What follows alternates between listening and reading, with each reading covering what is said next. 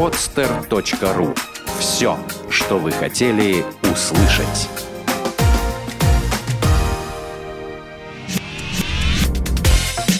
Тренировочный день. От мечты к цели. Авторская программа Виктора Маркина. Здравствуйте, друзья! Вы слушаете новый выпуск программы «Тренировочный день». И сегодня у нас в гостях бронзовый призер Олимпиады, победитель чемпионата Европы в беге на 800 метров, заслуженный мастер спорта по легкой атлетике Татьяна Провидохина. Здравствуйте, Татьяна. Здравствуйте. Я все правильно назвал? Ничего не забыл, ничего Нет, не... пере- все, все правильно, все правильно, все правильно. И Татьяна очень даже хорошо. Здорово. В первую очередь, разрешите еще раз вас поблагодарить за проведенную тренировку в Санкт-Петербурге, потому что не у каждого человека есть возможность потренироваться со спортсменкой вашего уровня. Только приятно, мне тоже было очень приятно приехать и потренировать людей. Я для наших слушателей отмечу, что мы сейчас записываем программу с помощью Skype, потому что Татьяна уже долгое время живет в Швеции, и у нас не было возможности записать программу в студии. По поводу тренировки. Татьяна приезжала на пару дней в Санкт-Петербург и провела открытую тренировку для ребят. И было очень здорово и очень интересно. И, кстати, все, кто присутствовал на тренировке, обратил, обратили внимание, насколько естественно и легко вы выполняете и показываете упражнения. Расскажите, пожалуйста, как вам удается находиться в такой прекрасной физической форме? В принципе, не очень сложно, потому что я этим занимаюсь всю мою сознательную жизнь. Я работаю со спортом, и поэтому сама двигаюсь, преподаю физкультуру и спорт. Поэтому находиться в такой форме не очень сложно, если ее поддерживать постоянно. Татьяна, а как вы поддерживаете физическую форму? Упражнения, может быть, какие-то? Или у вас питание специальное? Физическую форму я поддерживаю, это, так ее поддерживать невозможно. Нужно ее поддерживать всеми, всеми методами, какие только есть. Во-первых, э, двигаться каждый день, что я и делаю. Э, Я считаю, правильное питание тоже очень, очень много значит. Воздух, воздух свежий хороший, не такой, как, например, в центре, в центре Санкт-Петербурга, так скажем, потому что я живу в 50 километрах от Стокгольма, у меня звенящий воздух, у меня море, у меня леса, у меня поля, поэтому мне несложно это использовать. Вот. Поэтому все вместе и все вместе, и тренировки, и желание это делать, и уроки, которые я провожу в школе. Я тоже строю уроки так, что я могу сама показывать и принимать участие в упражнениях. Поэтому все это осталось. Если это есть, это, если это стержень, если есть в человеке стержень, который заложен с детства, то, в принципе, это несложно делать и в престарелом возрасте. Ну, вы очень прек- э, прекрасно выглядите. А сколько по времени вы уделяете в неделю тренировкам? Есть ли у вас э, ну, какой-то график или какая-то методика? Э, Методики я все время меняю. Методики тренировок моих личных я, я меняю с возрастом. Это вот теперь мне очень нравится, например, делать короткие тренировки, потому что я, ну, как-то не считаю интересным бегать часами. Я, я это никогда вообще-то не любила, потому что я по характеру очень импульсивный человек, и я всегда любила короткие дистанции. Я могла их бегать бесконечно, ну, чтобы был короткий отрезок. И с возрастом у меня это, в принципе, как-то вот... Сейчас мне это очень нравится делать опять, потому что, во-первых, время. Это всегда так. Всегда время это, это дорого мне. Потому что нужно успеть очень много. Поэтому я, когда выхожу из дома, то я э, делаю такие тренировки. Например, я выхожу в понедельник, и на всю тренировку я трачу полчаса, 30 минут. И я делаю интервальную тренировку. То есть в понедельник я, например, выбегаю, пробегаю, сначала разминаюсь километр, после этого я пробегаю 400 метров, довольно-таки довольно-таки быстро. Потом отдыхаю одну минуту. Потом опять пробегаю 400 метров. Да, Это все по дороге я делаю. Я часы, я по часам тренируюсь. На стадионе я не тренируюсь, я тренируюсь по часам приблизительно. И так вот сколько я успею этих отрезков пробежать по 400 метров в понедельник, с коротким отдыхом, с минутным отдыхом. Вот на этом у меня 30, 30 минут приблизительно уходит. Угу. Вот. Во вторник у меня тренировка, так я во вторник не выхожу на, на бегать вообще. Вторник и у меня, у меня в школе уроки. И я планирую так уроки, что я во вторник могу, например, мне танцы. Делаю танцы, там аэробику какую-то, танцы с гантельками маленькими, степ. Вот это все. Вот это все я делаю во вторник. Теперь, когда наступает мне среда, то я опять должна выходить на улицу. И тогда я делаю уже короткий отрезок, уже получается 200 метров. И 200 метров я уже бегу через 30 секунд приблизительно отдыха. И вот тоже сколько этих 200 метров отрезков я пробегаю в 30 минут, значит, вот столько получается. Потом получается пятница. В пятницу я опять, значит, или четверг там, четверг. Четверг я опять в школе делаю что-то, что-то с учениками, с учениками делаю. Иногда у меня просто такая циркулярная тренировка. Я делаю такие станции, и они тренируются по два человека, и так вокруг идут, например, там 10 вот такие станции они проходят, и я вместе с ними. Там разные упражнения на пресс, и на спину, и с гантелями, иногда скакалка, иногда этот самый, как, рок-ринг, ну, обруч такой, который крутят. А, да, у нас, у нас он называется хула-хуп. Ну, вот так, да, называется. Вот. вот это я делаю. Потом следующий день у меня опять получается беговая моя тренировка. Но тут у меня уже получается любимые мои отрезки. Я бегаю очень короткие отрезки. Получается 50 метров. 50 метров я, например, быстро бегу, потом 20 шагов иду, потом опять 50 метров быстро бегу, потом 20 шагов иду. И вот так полчаса снова. И вот так я тренируюсь последний, вот последний год где-то. И когда у, у меня болели колени, я не могла вообще бегать. Я, я считаю, что я их вылечила вот такими тренировками. Потому что у меня прошли колени. То есть вы ничего не принимали, никаких таблеток для того, нет, чтобы конечно, восстановить нет, конечно. там костную Во-первых, ткань? я делаю... У меня есть несколько упражнений, которые я делаю для, для укрепления мышц, которые колени держат. А посове... я... посоветуйте. Э, ну вот, например, э, человек берет а, стул, встает впереди этого стула, скрещивает руки на груди, так, одну руку на правое плечо, другую на левое, разводит немножко стопы в сторону и колени в сторону, получается, и присаживается на стул и встает. Но не садится глубоко, а просто на кончик стула и встает. Присаживается и встает. Три раза по 20. Угу. Это суперское упражнение. Угу. Здорово. Э, я думаю, что слушатели взяли на заметку. Это очень хорошее упражнение. Вот я, я так считаю, что вот этими всеми упражнениями, вот такими короткими интервальными тренировками, я укрепила себе колени, мышцы, которые колено держат. И сейчас у меня проблем нет. Угу. Татьяна, а вы упомянули, что работаете с детьми в школе.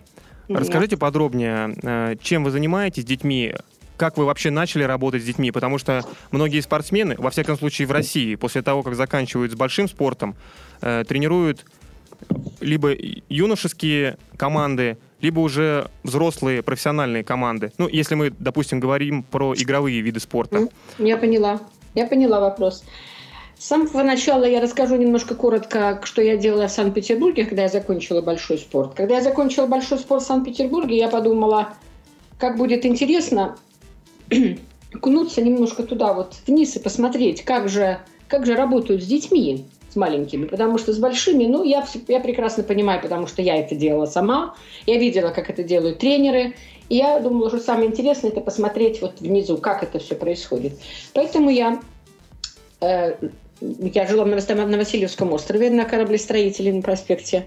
Я набрала детей, я ходила по школам, я сидела на уроках физкультуры, набирала себе группы. Ну, тогда было очень много желающих тренироваться. И вот я смотрела, как, как дети на уроках себя ведут, потом приглашала после уроков посмотреть на них, приглашала к себе в группу, потом они приходили. И вот так росли мои эти группы. У меня были очень большие группы. Тогда нужно, нужно было для того, чтобы получить ставку тренера, нужно было иметь ну, как минимум 120 человек. Угу. И эти 120 человек я, я тренировала. И тренировала их на улице, переодевались мы в школе. Но, для, но зимой было очень сложно на улице тренироваться, и мне нужен был зал. А зала для детей было очень, очень редко, кто, кто мог разрешить тренироваться в зале, поэтому я э, еще на стороне работала учителем физкультуры в одной школе, где, где могла использовать зал. Поэтому я пере... перелопатила столько детей. И я работала, где я в «Спартаке» работала, и у меня была у меня была ставка там, в «Спартаке», и было, я думаю, что 4 или 5 вот таких больших групп. Потом я ездила в пионерский лагерь, в спортивный лагерь вместе с ними. И вот так где-то я работала года три. А потом ШВСМ э, мой бывший тренер, я тренировалась у него, Морозов Виктор Иванович, мне предложил хватит, говорит, ерундой заниматься, давай работать уже со, со спортсменами, с большими спортсменами. Угу. Ну и как-то так я подумала, как мне жалко, конечно, их было оставлять, потому что они добились уже кое-каких результатов, уже чемпионы города были, Ленинграда и так дальше. Но так как так как он мне предложил более, так сказать, ну я, я если честно, то я уже начинала уставать, потому что их было очень много детей. Очень много хотели. Я очень много отдавала энергии своей, потому что если я работаю, то я выкладываюсь. Я не могу так просто что-то делать. И, и тогда я стала работать уже с Морозовым, вот Виктором Ивановичем, уже с более взрослыми спортсменами. Ну и так больше дальше. А потом э, уже, уже образовалась у меня своя группа. И у меня было несколько человек, кто были в сборной команде СССР в то время. Ребята, мальчиков я тренировала. У меня только ребята были. Молодежь. И тогда меня пригласили в сборную команду работать. И я работала пять лет в сборной команде СССР тренером угу. мальчишек 800 и 1500 метров. Вот. Потом э, я, значит, по семейным обстоятельствам переехала жить в Швецию. И когда я сюда приехала, то ездила какое-то какое время, так очень трудно. Сначала нужно было знать язык, и, значит, я учила язык, и в то же время меня здесь же взяли в гимназию работать учителем физкультуры, так сказать, по совместительству, потому что они узнали, знал директор, что я, я, я такая спортсменка была, и он очень хотел, чтобы я работала у него учителем. Я стала работать учителем физкультуры. Ну, у меня были гимназии, это, это ученики очень, так они взрослые уже, поэтому они понимали, что я говорить не могу хорошо по-русски, э, по-шведски, Поэтому я им сказала так, что я буду вас учить вот, движением, упражнениям, а вы меня будете поправлять, учить меня шведскому языку. И вот так вот как-то потихоньку-потихоньку у меня это все дело пошло с ними. И мне нравилось, и, и они получали от этого что-то.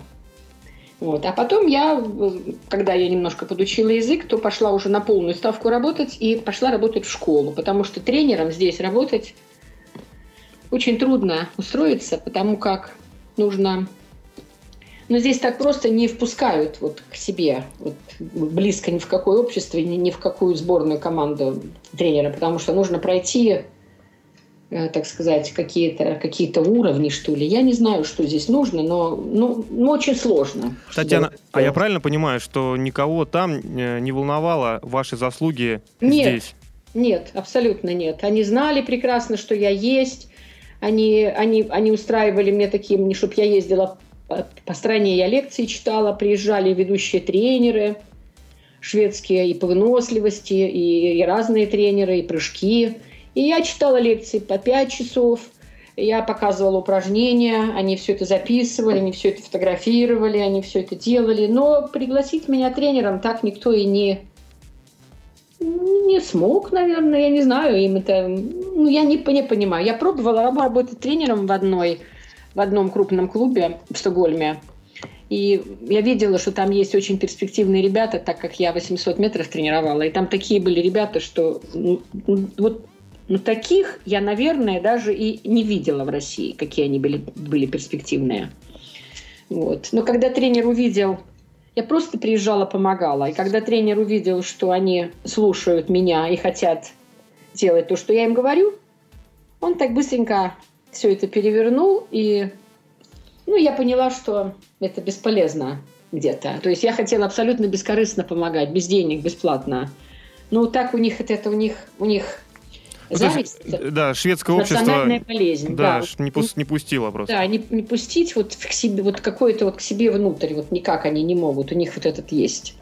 И поэтому я подумала, раз и навсегда я заканчиваю с легкой атлетикой, с этой тренерской работой, хотя я, ну, если честно, мне хотелось, конечно, попробовать здесь. Я закончила, пошла работать в школу, обыкновенную школу, ни с каким уклоном, И так вот я работаю в школе, 13 лет именно вот в этом месте, где я сейчас живу. Я, я, раньше мы жили в другом месте, сейчас мы сюда приехали. 13 лет я работаю в этой школе. И когда я пришла в школу, я подумала, когда здесь было 30, 30% учеников не имели оценку по физкультуре. И когда сейчас у меня, вот проработав эти 13 лет, у меня, если наберется один ученик за год, кто не получит оценку, и то не потому, что он что-то не мог делать, а потому по каким-то обстоятельствам. Может быть, болезнь, может быть, родители как-то вот его ну, отказались от физкультуры. А таких, чтобы вот не получить оценку, у меня нет. Я считаю, это очень большая заслуга. Я считаю, в первую очередь, конечно, это моя энергия позитивная, это мое желание это делать, это то, что я люблю делать. Я делаю то, что я люблю. И я это делаю примерно так, как я тренирую. И учеников, у меня очень хорошие отношения с детьми, хорошие отношения с родителями строятся это все. И я считаю, что я ничего не потеряла, что я не стала работать, продолжать тренерскую работу. А, Татьяна, это очень э, хорошо чувствуется. Во-первых, какая энергия исходит от вас. А второе, когда вы общаетесь на эту тему, то возникает ощущение, что вы сейчас находитесь именно на своем месте, на котором должны находиться. Да, это так. Это так. Я себя не представляю. Я, я себя не представляю. Без, я, не, я не могу себе представить, что бы я могла делать, помимо вот этого, кроме вот этой работы, которую я, я делаю сейчас. Вообще считаю, что каждый человек должен делать то, что он лучше всего умеет делать и может делать. И так тогда этот человек будет на своем месте и может очень много дать другим. Это, кстати, одна из составляющих, я думаю, формулы счастья. Для того, чтобы человек был счастливым, он должен заниматься тем, Видите? что ему нравится. Конечно, конечно. Я, я счастлива. Я на самом деле говорю, что я счастлива. Это здорово. И это видно, главное, Татьяна, это очень хорошо видно. А давайте, раз уж мы поговор... начали говорить о э, детях, о системе обучения, о том, где вы э, сейчас работаете, угу. попробуем сравнить систему обучения детей, подготовки спортсменов в Швеции и в России. Про Россию я немножко расскажу, хотя вы, наверное, это знаете и помните, но вот что в России есть например, детско-юношеские школы Олимпийского резерва, есть училища Олимпийского резерва, после которых ребята либо попадают уже в профессиональную команду, либо идут учиться в университет.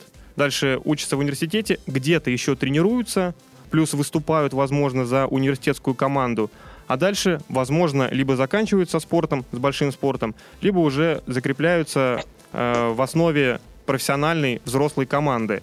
Например, в Америке очень сильные, если говорить про баскетбол, э, очень сильные университетские баскетбольные команды. То есть у них э, нет пробела между детским баскетболом и взрослым баскетболом. И дети, если после школьной скамьи не попали в профессиональную команду, то дальше они спокойно тренируются в очень сильной в университетской команде и, возможно, дальше попадают в большой спорт, э, в профессиональную команду. К сожалению, в России университеты достаточно слабые. И э, очень редко можно найти сильного тренера, который бы пошел работать э, в университет. Это, естественно, связано с тем, что ну, низкий уровень оплаты. Хотя, кстати, в детско-юношеских школах к нам приходили тренеры, говорили, что тоже уровень зарплат не очень высокий. Э, соответственно, как с этим обстоит э, в Швеции? То есть э, такая же система, как в России, либо система подготовки следующая, что школьная скамья, сильный университет, профессиональная команда? Нет, в Швеции немножко не так. В Швеции, если ты значит, учишься в школе, обыкновенно, общеобразовательной школе, и ты подаешь какие-то надежды потом, ты, ты идешь в спортивную гимназию. Есть такие спортивные гимназии, спортивная гимназия с уклоном, например, на легкую атлетику, уклон на баскетбол, уклон на футбол – уклон на разные вот виды спорта. Это есть. Потом, и, значит, ты туда попадаешь. Или есть такая специальная, например, легкоатлетическая гимназия, где только вот они только занимаются вот, легкой атлетикой этими видами. И там специальные тренеры. И вот я как раз пытал, я как раз э, вот о, о таком тренере и говорила, который который вот не допустил меня туда к себе, а он очень он портил людей. Он просто я видела, как он это делал.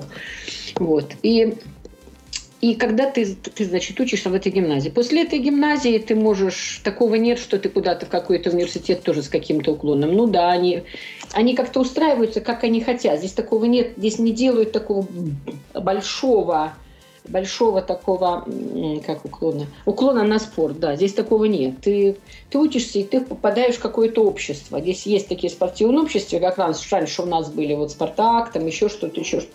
Здесь есть такие общества, где они тренируются, где есть специальные тренеры и тренируются. Но здесь в основном детский спорт – это на общественных началах. Здесь, здесь тренер вообще ничего не получает. Mm-hmm. Здесь тренер, вот э, здесь тренируются дети. Вот я знаю, что есть одно у меня недалеко от моего дома есть такое общество, где дети тренируются легкой атлетикой. И там тренируют их родители. И вот они приходят, эти дети, ну, родители, что они могут? Они мне, Таня, ну, нас так, там так неинтересно. Вот, может быть, ты нас придешь тренировать. То есть вот так. Если у Тани есть желание, то Таня бы туда пошла. А так как я работаю в школе, я это, это же им в школе даю, то зачем я буду еще где-то ходить два раза в неделю тренировать? То есть вот так я здесь рассуждаю. И это все бесплатно, только вот общественное начало. Угу. Если ты продвинулся, то ты продвинулся, и тебя будут уже в клубе тренировать. А такого, чтобы какая-то там университетская команда, да, Америка, я знаю, что там немножко по-другому все. Угу. А здесь на выживание. Я понял. Татьяна, а давайте тогда, вот у меня так возник сейчас вопрос, э, может быть, вы лучше меня в этой теме ориентируетесь, насколько сильные в легкой атлетике шведские спортсмены, насколько вот эта система обучения дает результаты? Я, я, я не могу сейчас вот так об этом говорить, о, о, шведской, о шведском обо всем, потому что я с легкой атлетикой, я, не, я далеко, у меня совершенно другой профиль. Я работаю в школе. Угу. И поэтому говорить о тех спортсменах, которые спортсменах, которые на высоком уровне находятся, я никак не могу, потому что я, я с ними не работала. Я, ага, не, я не могу я... судить вообще о них, я, я не могу о них даже говорить ничего. Я понял, да, да, это нормально. Я далека от этого, я очень далека от этого. Угу. Татьяна, давайте сейчас коснемся темы питания чуть-чуть подробнее. Мы сейчас поговорили про э, систему подготовки в Швеции. До этого мы поговорили про то, как вы тренируетесь, ваша тренировочная неделя. Теперь затронем вопрос питания. Сейчас я бы хотел вот обратить э, внимание слушателей. Есть такой спортсмен в российском бодибилдинге. Его зовут Александр Ешанькин. О нем говорят, что этот человек разгадал секрет вечной молодости. И в интервью он говорит, что все просто. Для того, чтобы выглядеть, ему порядка 60 лет, может быть, чуть больше, ну, примерно. Для того, чтобы так хорошо выгля- выглядеть, не нужно пить и не нужно курить. И нужно постоянно, каждый день тренироваться, что он и продолжает делать. Кстати, в нашей группе ВКонтакте я выложу э, видео, видео и интервью с этим человеком. Вы посмотрите, как человек э, может выглядеть э, в этом возрасте. Соответственно, Татьяна, я считаю, что вы тоже разгадали секрет этой вечной молодости. Расскажите, пожалуйста, по питанию, э, что вы кушаете? И еще такой вопрос по алкоголю сразу задам. Потому что кто-то говорит, что алкоголь в любом проявлении, будь это пиво или вино, это этиловый спирт, то есть это яд. А кто-то говорит, что после тяжелой тренировки можно себе позволить бокальчик вина, либо 0,3-0,5 пива, и это поможет морально расслабиться. Какое ваше мнение? Э, что касается питания сначала, да? Да. Ну, это, это питание, как раз оно входит в этот здоровый образ жизни. Я считаю, что, что питание – это немаловажный фактор для того, чтобы хорошо выглядеть. Это так, это точно так. Но правильное питание это, это 4-5 э, раз в день. То есть оно не должно быть, что ты поел какой-то завтрак съел, потом ты голодаешь целый день, потому что тебе некогда, и потом у тебя ужин.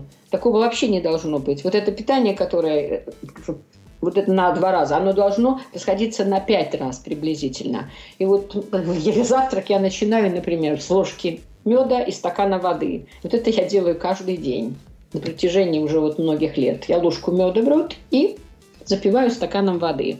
После этого я начинаю готовить себе завтрак. Завтрак у меня совершенно разнообразный. Может быть греча, намученная с вечера кефиром. Может быть овсяная каша с ложкой меда, орехов. Или какой-то еще фрукт туда, яблоко или груша. Может быть просто кусок черного хлеба с кефиром. Ну и после этого чай. Обязательно зеленый чай утром. Угу. Зеленый чай я пью с курагой, зеленый чай я пью с изюмом, или зеленый чай я пью с каким-то вареньем. Ну, варенье, которое я сама варю, где, где, ну, я знаю, как я его варю, там нет никаких э, консервантов. Вот, вот такой у меня завтрак. Татьяна, а позволю перебить э, немножко. Вы выбираете, вот, например, курагу, э, исходя из вкусовых именно соображений или по каким-то э, еще показателям? Или просто вам нравится с курагой? Почему именно курага? Нет, не только, не, не, не только потому. Я вообще стараюсь есть все, что полезно. Я считаю, что, что курага это, это много кальция, это очень полезно для сердца, во-первых. Курага, мед и грецкие орехи. Вот это было бы очень хорошо, если бы все это смешать и и по ложке столовой каждое утро есть. Но у меня иногда нет кураги, иногда нет грецких орехов, иногда нет чего-то. Но когда у меня все это есть, я, естественно, ем это все в комплексе. Угу. Хорошо, а почему тогда с утра, как только вы встали, мед с водой? Мед с водой. Ну, это я объясняю. Вода это нужна обязательно. Каждое утро стакан воды выпивать на голодный желудок. А мед это для сердца. Угу. Я понял. Хорошо, тогда давайте перейдем э, ко второму приему пищи и к третьему расскажите. Второй, как... Да, второй прием пищи, это вот это утром у меня получается, что я завтракаю в 7.15 где-то так, потому что я хожу на работу к 8 часам утра каждое утро. Я в 7.15 у меня завтрак. До завтрака я делаю, конечно, гимнастику. Это обязательно я делаю, потому как я делаю йогу, такую я силовую йогу делаю или йогу на расслабление, плюс тренирую живот, тренирую заднюю поверхность бедра, тренирую спину, тренирую руки. Это утром, 15 минут обязательно. Потом я завтракаю. После этого, когда я позавтракала, я иду на работу. Потом часов где-то так в 10 утра я какой-то фрукт обязательно съедаю. Может быть груша, может быть яблоко, может быть банан. Потом у нас обед. Обед начинается, но обед где-то в 12 часов. Я обедаю в школе. У нас бесплатные обеды. Школе у нас очень хороший обед, там у нас и салат, и горячие блюда есть, и фрукт какой-то, или молоко, или вода. Э, потом где-то мне часа, часа, наверное, в 4, когда я прихожу домой, я опять что-то перекусываю. Но перекусывание может быть все что угодно. Опять может быть какой-то фрукт, или может быть хлеб, такой специальный хлеб, ржаной со всеми вот этими вот... Э, со, со злаками какими-то? Да, там, там и злаки, там вот я сама пеку хлеб иногда, там не иногда, довольно-таки часто. Тогда я туда кладу все, что есть у меня в доме. Там и орехи могут быть, и злаки какие могут быть, и льняное семя, и все такой вот насыщенный хлеб. Я могу такой хлеб вот есть, например, один или два кусочка с чаем. Ну, масло я стараюсь, сливочное масло я практически не ем теперь.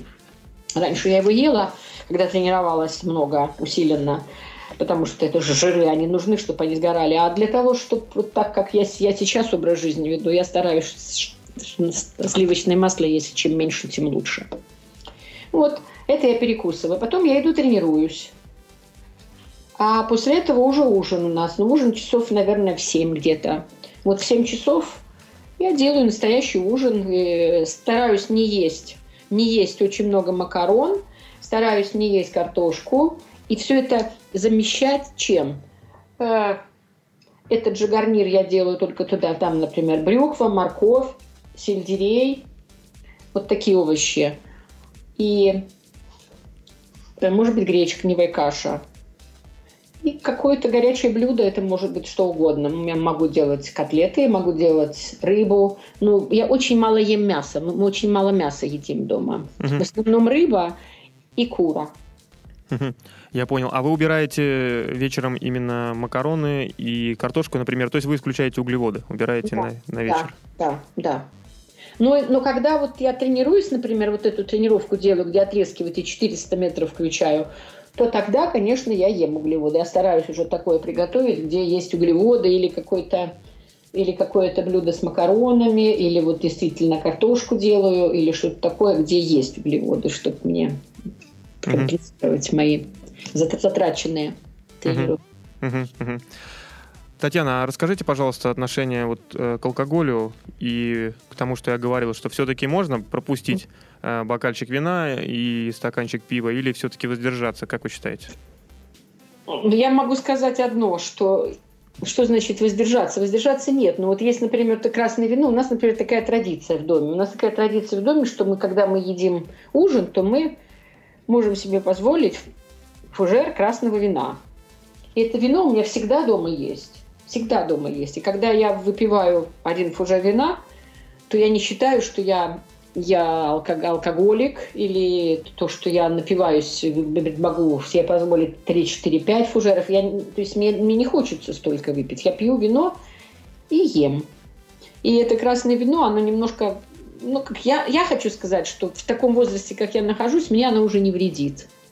Вот так я хочу сказать. Мне оно только на пользу. Поэтому вы не поймите меня, может быть, как-то вот неправильно, но вино я, я не, говорю, что оно вредно. Татьяна, мы можем перейти к другой теме и поговорить о подготовке к марафону, либо к полумарафону? Ну, наверное, можем немножко поговорить об этом, да, тоже, потому я не знаю, как к марафону мы будем разговаривать. Я вообще, вот вы знаете, как я хочу сказать, что, что о чем, говорить о каких-то подготовках, вот дать какие-то советы, написать какой-то план, или вот это вот все, это настолько сложно, это нужно видеть людей, надо знать, на каком уровне люди находятся, надо знать, как они восстановятся после этой тренировки, которую я дам, надо знать, э, как, как, как они, они переварят вот эту тренировку. Поэтому говорить, например, вот так вот, ну, сейчас мы будем говорить о марафоне, который вы будете бежать там через, через 4-5 недель. И вот, то есть нужно видеть людей. Да, вы, вы все правильно говорите, это очень субъективно. Хотя многие слушатели от нас просят, давайте больше конкретики, говорите, что мне нужно выполнять для того, чтобы подготовиться к марафону. Вы это прекрасно понимаете, я это тоже понимаю, что очень сложно давать такие советы, потому что можно, во-первых, человеку навредить, во-вторых, оказаться некомпетентным, Конечно. и э, не стоит этого делать. Поэтому я предлагаю поговорить о ключевых э, принципах подготовки к марафону, которые заложены почти в каждой тренировочной программе. Один из таких моментов это то, что говорят многие э, тренеры, что в основе, в основе подготовки предлагают проводить три длительные пробежки в неделю, которые перемежаются с другими формами подготовки. Согласны ли вы вот с таким заключением, что в неделю делаем три длительные пробежки? Длительные это полтора часа, два часа, ну, час. Угу. Как вы считаете? Вот, вот, вот опять, вот, вот как мне считать? Вот как мне считать? На каком уровне человек? Что, он, что, он, что за результат у этого человека? Я никак не могу понять, э, как нужно, например, как можно нагрузить человека или сказать ему три длительных тренировки ты проведи в неделю, если человек бежит три часа марафон, три с половиной.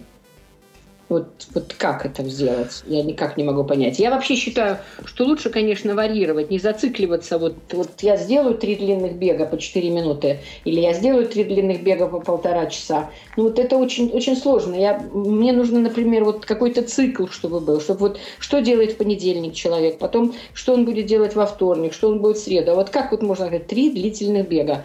Ну, это, uh-huh, uh-huh. это очень тяжело. Очень тяжело вот так вот сделать. Я понял. Есть... Хорошо, давайте тогда попробуем да. Э, по- по-другому. В основе, опять же, подготовки лежит в основном бег э, и вообще марафон проходит э, в аэробном режиме. То есть mm-hmm. человек-спортсмен очень редко переходит, ну, возможно, на финише в анаэробный режим. Mm-hmm. Соответственно, согласны ли с тем, что в подготовке нужно тренироваться именно аэробно? Нужно, конечно, конечно. А почему бы и не выходить на другой режим? Это нужно делать. Это нужно делать. А как, как иначе ты соревноваться будешь, если ты будешь только трусить? Если угу. ты только будешь медленно, медленно, медленно бежать. Вот для чего? Смотря как, какая цель. У некоторых цель добежать марафон. У некоторых цель пробежать э, 2 часа 50 минут. У некоторых цель пробежать 2 часа 15 минут. И вот тут уже из этого исходить нужно и говорить, сколько раз в неделю тренироваться анаэробно. Есть такие тренировки, да, когда человек закислен, это нужно делать. Что даже можно две таких тренировки в день делать, но это зависит от того, как человек это переваривает, на каком он уровне находится. Угу. А какие вам нужны данные для того, чтобы сделать вывод? А, вот какие данные о человеке? Возраст, его пульс, э, результат на полумарафоне, например, и, или прошлый результат на марафоне? Ну, по крайней мере, мне знать нужно, что человек, сколько ему, сколько ему лет, сколько он тренируется, сколько он лет тренируется, это раз. Потом, как, какой результат он показал на марафоне или на полумарафоне, сколько раз он пробежал этот марафон или полумарафон. Вот это очень важно. Угу. А давайте возьмем э, такого среднестатистического человека, давайте возьмем в пример меня. И на моем примере вы попробуйте как-то э, ну, проговорить вот эти вот моменты. Хорошо, хорошо. Э, тренируюсь именно по, э, ну, в беге. Я немного, начиная с января этого года, стал уделять большее внимание именно беговым тренировкам. Результат, но на полумарафоне у меня был час сорок. Э, Соответственно, сколько мне понадобится времени для того, чтобы подготовиться э, к марафону, сколько недель, чтобы не... Ну, давайте так, чтобы пробежать, чтобы закончить эту дистанцию. Мне 28 лет. Э, Какие еще данные нужны обо мне? Э, ну, пол, полгода тренируешься, да? Ну да, да, возьмем, что 6, 6 месяцев тренировок, именно вот таких беговых, когда я стал уделять э, больше внимания беговым тренировкам. До этого я в основном делал э, на развитие базовой выносливости, то есть я э, не делал фартлиги, э, именно бегал э, аэробно и очень редко переходил через вот этот вот порог и редко переходил в анаэробный режим. Мгм, мгм, мгм. Ну, может быть, и правильно. Вот это было правильно, кстати. Потому что пока человек не набегается в таком режиме, в аэроф- в не- нельзя переходить выше, потому как тебе нужно привыкнуть, вообще должны привыкнуть все, ноги, суставы, э, колени, все, все должно быть, все в комплексе, чтобы перейти на ступеньку повыше. Поэтому вот, чтобы подготовиться к марафону, я не могу сказать, сколько нужно недель. Я могу сказать одно, что нужно тренироваться и выходить и пробегать полтора часа, два часа, может быть, как, как, как, они марафонцы говорят, от- отстоять. Мгм. Вот это вот отст- отстоять и пробовать, вот пробовать себя, и, и чтобы не было никаких болевых ощущений, когда бежишь. Например, ты бежишь, вообще нужно получать удовольствие от бега. И когда человек бежит, например, э, полтора часа, и он получает от этого удовольствие, для, ме- для меня, вот как ли- лично для средневека и для того, как я это не понимаю. Но, но для марафона это очень важно, потому что это психика, это тренируешь психику, когда человек пробегает монотонно два или полтора часа. Вот это уже человек готов пробежать, может быть, марафон. Понимаешь, вот так вот я бы сказала. Мгм. То есть надо психологически быть э, Конечно. готовым. Да, да. Мгм. Вы посоветуете тренироваться 6 дней в неделю, один выходной, либо, допустим, делать 7 тренировок и в один из дней включать восстановительный бег, то есть э, бег трусцой. Как, как Да. лучше? Да, это тоже очень хорошо. Так это можно и прогулку длинную делать, два с половиной-три часа. Это тоже очень хорошо, это тоже восстанавливает. Прогулку, не обязательно бежать, а можно идти с такой вот быстрой ходьбой два Мгм. часа. Это тоже восстанавливает. Но делать, я, я так думаю, что можно включать один раз в неделю фартлек бегать. Это очень хорошо, это хорошие очень тренировки, я считаю. Это потому что, когда человек бежит фартлек, это шведское слово фартлек, это и, и- и игра со скоростью называется. Я Мгм. никогда не думала, что шведское слово я использовала так много лет и так вот нравилось. Вот, это они придумали. И, и вот и- игра сам со скоростью. Когда ты бежишь, то ты сам знаешь, где ты можешь э, прибавить, а где организм. Организм же тебе подскажет, где, где, где, нужно, где нужно остановиться, и где, где нужно пробежать медленно, где пробежать быстрее. И вот, вот это вот, я считаю, что это самые идеальные тренировки для новичков. Вот кто, кто тренируется полгода, например, включать уже фартлек. Потому что интервальная тренировка, она немножко уже обязывает к чему-то. Там уже есть специфика этого отрезка, который ты бежишь. Это уже, ну, скажем, там или по 400 метров, или по 1000. А фартлик ты можешь пробежать 900 метров, потому что ты считаешь, что 100 метров уже лишние будут для тебя. Поэтому ты сам контролируешь твою скорость, когда ты бежишь. Но фартлик не обязательно быстро бегать, вот эти, корот... вот эти отрезки, которые ты выбираешь. Можно же их бегать э, в, в меру и, и, и варьировать количество этих отрезков.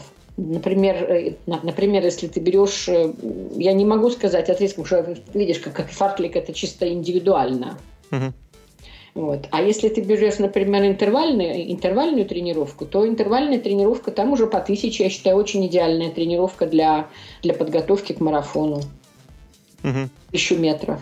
Вот. А тысячу метров пробегаешь в одну тренировку и смотришь, сколько тебе нужно отдохнуть, восстановиться. Если ты понял, что ты восстанавливаешься за 400 метров, то ты еще пробежишь один километр. И так ты сделаешь, может быть, 8 раз, 10 раз по тысяче. А в следующую неделю, когда ты будешь уже эту же тренировку делать, например, то скажем, ты в среду ее делаешь, то в следующую неделю ты эту тренировку уже сделаешь или меньше отдых, или немножко быстрее километр пробегать будешь. То есть вот здесь, здесь тоже очень нужно чувствовать, что лучше сделать. Немножко покороче отдых, не 400 метров, а может быть 300 метров.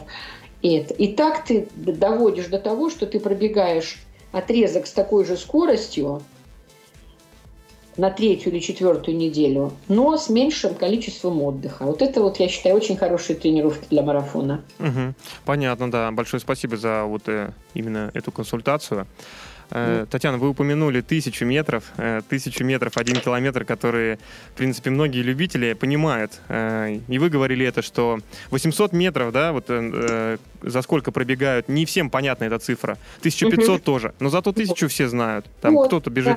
Да. Расскажите, пожалуйста, у вас, какой у вас рекорд на тысячи метров? И это действительно этим можно ну, гордиться?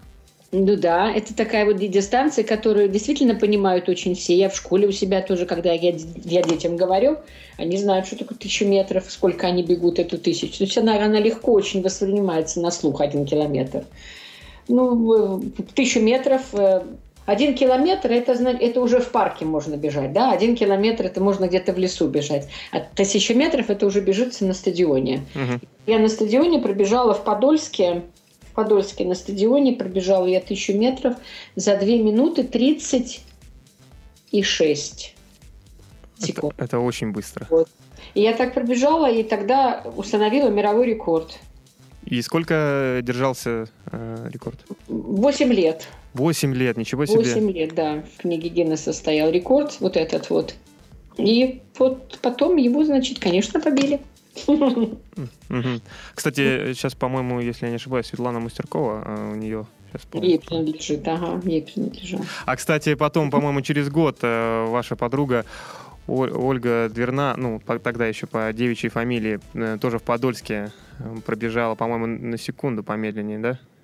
А вот этого я не помню, кстати. Я, я перед не программой помню. посмотрел э, э, статистику, ну вот, по-моему, по-моему, да, где-то на секунду и через год это было. Точно не помню, ну, примерно mm. так. А может быть, да, да, да, да. Mm-hmm. Татьяна, мы все время говорим mm. вот в наших программах о тренировках, и в основном мы говорим о тренировках мужчин, но забываем о том, что женщины же тоже участвуют и в полумарафонах, и бегают. Mm-hmm. Ну, вот, э, как вы считаете, есть ли разница между мужской и женской тренировкой? И какие есть особенности подготовки, э, особенности там, женского организма, которые, может быть, стоит упомянуть? Кстати, многие женщины, я слышал такое мнение, говорят, а мы не будем бегать, мы боимся бегать, чтобы у нас э, мускулатура не стала, как у мужчин. Mm. Как вы думаете? Нет, я, я, я вообще я считаю, что, что женщины от мужчины не очень, особенно вот в этой стране, где я живу. У них здесь как? Они считают, я, например, говорю, так, вот это девочки вы не поднимаете, это мальчики. Они сразу это схватят. У них, у них это так. То есть нет такой границы между женщинами и мужчинами. И все наравне. И я, это, в принципе, это, это, это так и есть. И от, отличия в тренировках, ну, естественно, мужчины пробегают быстрее марафонскую дистанцию. Ну, посмотрите, какие уже рекорды у женщин на марафоне. Мировые рекорды. Это просто уму непостижимо. Уже отличаются минутами, там какими-то, не знаю, 4 минуты или 5 минут разница, я не помню сколько. Uh-huh, uh-huh. То есть э, я считаю, что, что, что разницы особой в тренировках нет. Женский организм, он очень же выносливый. И я, я тоже так думаю, что мышцы никакие не вырастут, если человек начинает бегать. И специально тренировать мышцы или, или бегать марафон – это две разные вещи. И если ты хочешь... Я никогда в жизни не тренировала руки, когда, когда бегала. Что я не, не хотела, чтобы у меня были здесь вот бицепсы, чтобы я могла платье красиво одеть, и у меня не, не выделялись мышцы. А теперь я делаю это наоборот, потому что я считаю, что это красиво, когда есть мышцы. А раньше считала, что это было некрасиво. А если же женщины пробегают длинный бег, кроссы бегают, э, марафоны бегают, то они себя не портят. Абсолютно нет. Это это наоборот, она становится, так сказать, приятно посмотреть, она выбеганная, у нее нет, нет жира никакого, уходит жир, горит, когда человек длинные отрезки бегает. Это, я считаю, что это почему это нужно делать. Татьяна, я с вами в этом полностью согласен, и mm. вы это сказали, я с этим соглашусь, что девушкам стоит и заняться бегом, и не нужно бояться, что у вас вырастут мышцы, такие как мужчины, вы не сможете надеть платье, что у вас вырастут бицепсы. Это другой спорт, где специально это делают, и то я думаю, что это не так уж... Не, ну, это, ну это, это на любителя. Кому они нравятся очень такие крупные мышцы, сильные мышцы у женщин, которые выделяются. Кому-то, может быть, не нравится, но бег он ни в коем мере не портит женщину. Татьяна, скажите, пожалуйста, когда мы можем э, вас увидеть в Санкт-Петербурге? Когда вы приедете? Э, может быть, вы сможете еще тренировку провести для спортсменов? Может быть, да, может быть. Я так думаю, что если я при... у нас начинаются осенние каникулы, это будет конец октября, кстати. Угу. 25 октября начинаются каникулы, и будут они одну неделю. Так вот, может быть, я тогда и приеду на, на одну неделю. Угу. Было бы здорово. Вы мне э, сообщите, я думаю, мы сможем с вами связаться. Э, если вы приедете в Санкт-Петербург, то мы можем анонсировать э, тренировку с вами и пригласить ребят, которым было бы интересно пообщаться с таким позитивным, ну, с известным спортсменом и ну, вы бы передали э, какой-то свой опыт, э, показали ребятам, как вы показали нам, э, как тренироваться. И с вами просто очень приятно и интересно общаться. Спасибо большое за комплименты. Ну, это, это заслуженные комплименты. Тут, без, без лести это действительно так. Э, Татьяна, большое спасибо э, вам за беседу. Э, и это была программа «Тренировочный день» и я и ведущий Виктор Маркин. До новых встреч! Сделано на podster.ru Скачать другие выпуски подкаста вы можете на podster.ru